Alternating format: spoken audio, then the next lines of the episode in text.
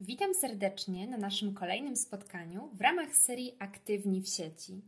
W dzisiejszym odcinku weźmiemy pod lupę wydarzenie Bitwy o Anglię, której 80. rocznica przypada w tym roku. Zanim przedstawimy aspekty batalii, jaka w 1940 roku rozegrała się w przestrzeni brytyjskiego nieba pomiędzy lotniczymi siłami III Rzeszy a lotnictwem sprzymierzonych, czyli brytyjskimi królewskimi siłami lotniczymi oraz ich sojusznikami, to należy wspomnieć o niemieckim, ostatecznie niezrealizowanym planie zasadniczej inwazji sił Wehrmachtu na Wielką Brytanię, który otrzymał kryptonim Lew Morski. Preludium do tej operacji było opanowanie na przełomie czerwca i lipca 1940 roku szeregu wysp znajdujących się w akwenie kanału La Manche.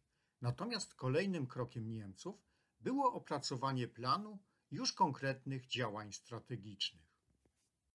Niemcy dobrze wiedzieli, że w pierwszej kolejności muszą rozbić brytyjską obronę nabrzeża, zneutralizować siły Royal Air Force, królewskich sił powietrznych i mieć w dyspozycji odpowiednią ilość jednostek morskich, zarówno tych desantowych, jak i tych mogących skutecznie neutralizować poczynania floty brytyjskiej.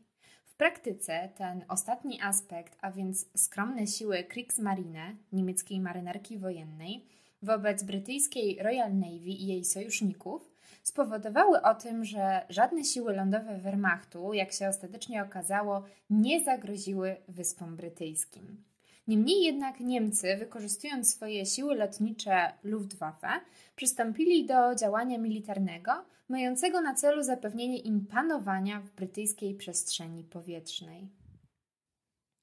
Dowództwo niemieckie pokładało w swych siłach lotniczych jeszcze większe nadzieje.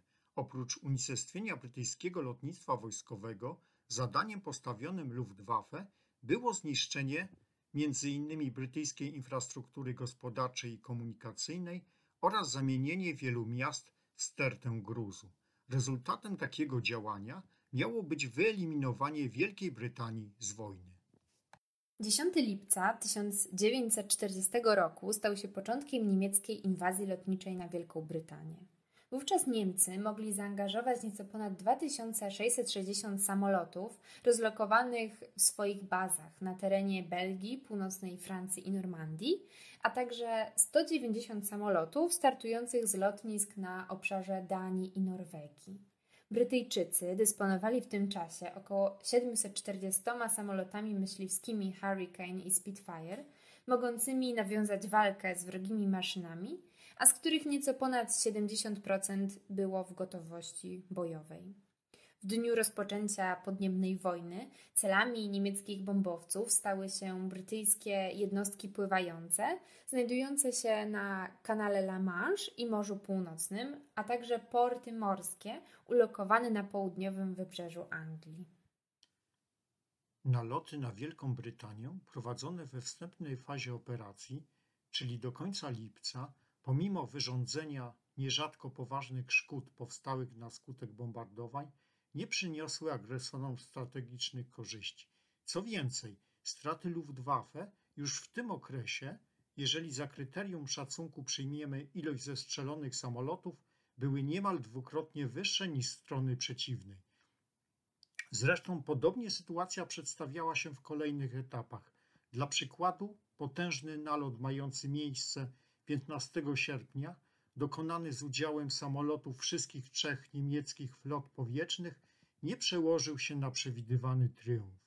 Należy tutaj wspomnieć, że zasadniczymi celami niemieckich bombowców do przełomu sierpnia-września 40 roku były jednostki morskie, obiekty wojskowe, jak też gospodarcze. Od 19 sierpnia niemieckie załogi w dużej mierze zawęziły swe działania głównie przeciwko obiektom lotniczym, lotniskom i ośrodkom produkującym samoloty. Pod koniec sierpnia, na początku września znów nastąpiła zmiana. Ataki dokonywane przez niemieckie bombowce zwrócone zostały w stronę brytyjskich miast. Było to pokłosiem zbombardowania Berlina. Należy dodać, że stolica III Rzeszy została zaatakowana w odwecie za, za pomyłkowe zrzucenie bomb na Londyn. Znamienną datą był 7 września, kiedy to nad Londynem pojawiło się 300 niemieckich bombowców siejących pożogę na obszarze dzielnic mieszkaniowych. Cierpieli cywile, jednak y, brytyjskie siły lotnicze, zwłaszcza sfera produkcyjna, miały chwilę oddechu, dzięki czemu mogły oczywiście zregenerować mocno nadszarpnięte zdolności bojowe. Dzięki temu mogły na przykład sprostać potężnemu nalotowi dokonanemu przez Niemców 15 września. Wówczas Luftwaffe utraciło 80 swoich samolotów bombowych, natomiast straty brytyjskie wyniosły 26 myśliwców. Od drugiej połowy września intensywność działań niemieckich sił powietrznych wyraźnie zmalała. Na przełomie września i października Niemcy zmienili strategię, wykonując w zasadzie tylko loty nocne, podczas których nierzadko dochodziło do dezorientacji załogi, która zrzucała bomby na przypadkowy teren. Bitwa o Anglię zakończyła się 31 października 1940 roku porażką III Rzeszy. Na sukces obrońców złożyło się kilka aspektów. Brytyjczycy posiadali system radarowy, informujący ich o miejscu naruszenia ich przestrzeni powietrznej przez wrogie samoloty. Dysponowali również urządzeniem, dzięki któremu zaszyfrowane informacje o niemieckich operacjach bojowych stawały się dla nich czytelne. Duży wręcz można powiedzieć fundamentalny wkład w tej dziedzinie miały osiągnięcia jeszcze przed wybuchem wojny polskich kryptologów.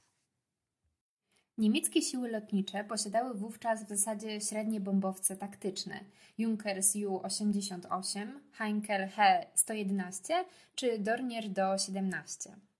Nie były one najlepszym sprzętem do prowadzenia bombardowań strategicznych, a w dodatku na tak szeroko zakrojoną skalę.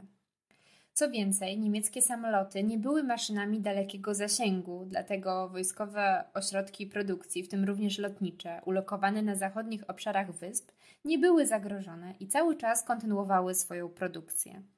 Można powiedzieć, że niemieccy strategzy popełniali błąd za błędem. Przykładowo, nie dokonywali skoncentrowanych, intensywnych nalotów na dany obiekt czy strefę, lecz przeciwnie, dokonywali rozproszonych nalotów na wiele punktów.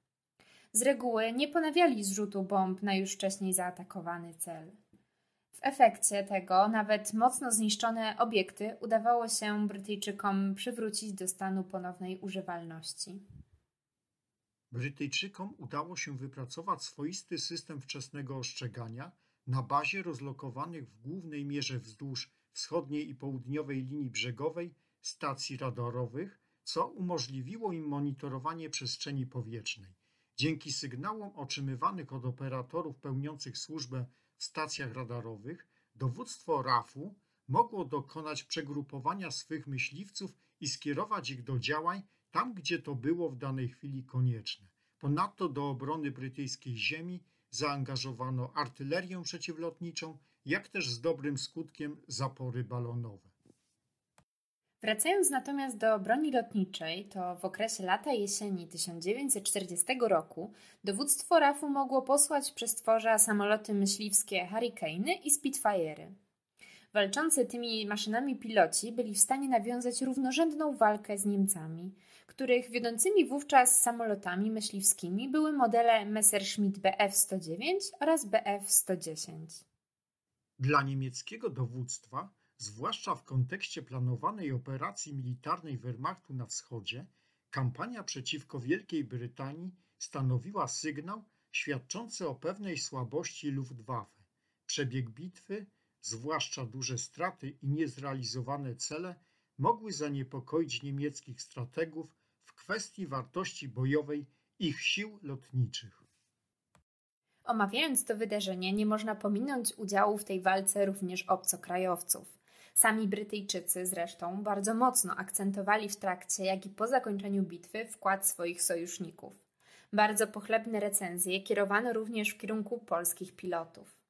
Jak dobrze wiemy, na przełomie lata i jesieni 1940 roku w podniebnej walce nie zabrakło również polskich załóg, między innymi w składzie czterech polskich dywizjonów. Jeden z nich, 303 Warszawski Dywizjon Myśliwski imienia Tadeusza Kościuszki, zapisał na swoim koncie ponad 50 powierzchnych zwycięstw, co uczyniło go bez wątpienia najlepszą formacją myśliwską tej bitwy. Ogółem Polakom przypisano zestrzelenie 203 wrogich maszyn. Do tego dochodzi jeszcze prawdopodobne zestrzelenie kolejnych 35 samolotów i uszkodzenie następnych. Można powiedzieć, że tym samym zatarło się przekonanie na Zachodzie o braku ducha walki wśród polskich lotników. Do kreowania takiego obrazu w dużej mierze przyczyniła się nieprawidłowa interpretacja klęski polskiego lotnictwa w trakcie wojny obronnej 1939 roku, jak również brak szansy na nawiązanie równorzędnej walki polskich pilotów z przeciwnikami we Francji w 1940 roku. Najlepszymi polskimi pilotami okazali się m.in. Witold Urbanowicz, Ludwik Paszkiewicz, Mirosław Ferić, Antoni Głowacki, Zdzisław Henenberg, Stanisław Skalski czy Jan Zumbach. Dobrą recenzję wyczynów polskich pilotów stanowi wypowiedź marszałka Hugh którą pozwolę sobie zacytować. Muszę przyznać, że początkowo miałem wątpliwości co do wpływu, jakie doświadczenia uzyskane w ich własnych krajach i we Francji musiały wywrzeć na pilotach polskich i czeskich. Wątpliwości te szybko zostały rozwiane, ponieważ wszystkie trzy dywizjony rzuciły się do walki z brawurą i entuzjazmem ponad wszelkie pochwały. Pobudzała ich paląca nienawiść do Niemców, a to czyniło ich śmiertelnie groźnymi przeciwnikami. Pierwszy polski dywizjon w grupie numer 11 w ciągu miesiąca zestrzelił więcej Niemców niż którakolwiek z brytyjskich jednostek w ciągu tego samego czasu. Wraz z końcem niniejszej kampanii nie skończyła się walka zarówno alianckich i polskich lotników, którzy do końca II wojny światowej angażowali się do działań u boku sprzymierzonych. Polacy niejednokrotnie jeszcze mieli szansę zaprezentować swoje lotnicze umiejętności, jak też odnieść wspaniałe sukcesy, jednak już nie w takiej skali, jak to miało miejsce w 1940 roku. Dziękujemy za uwagę i do usłyszenia.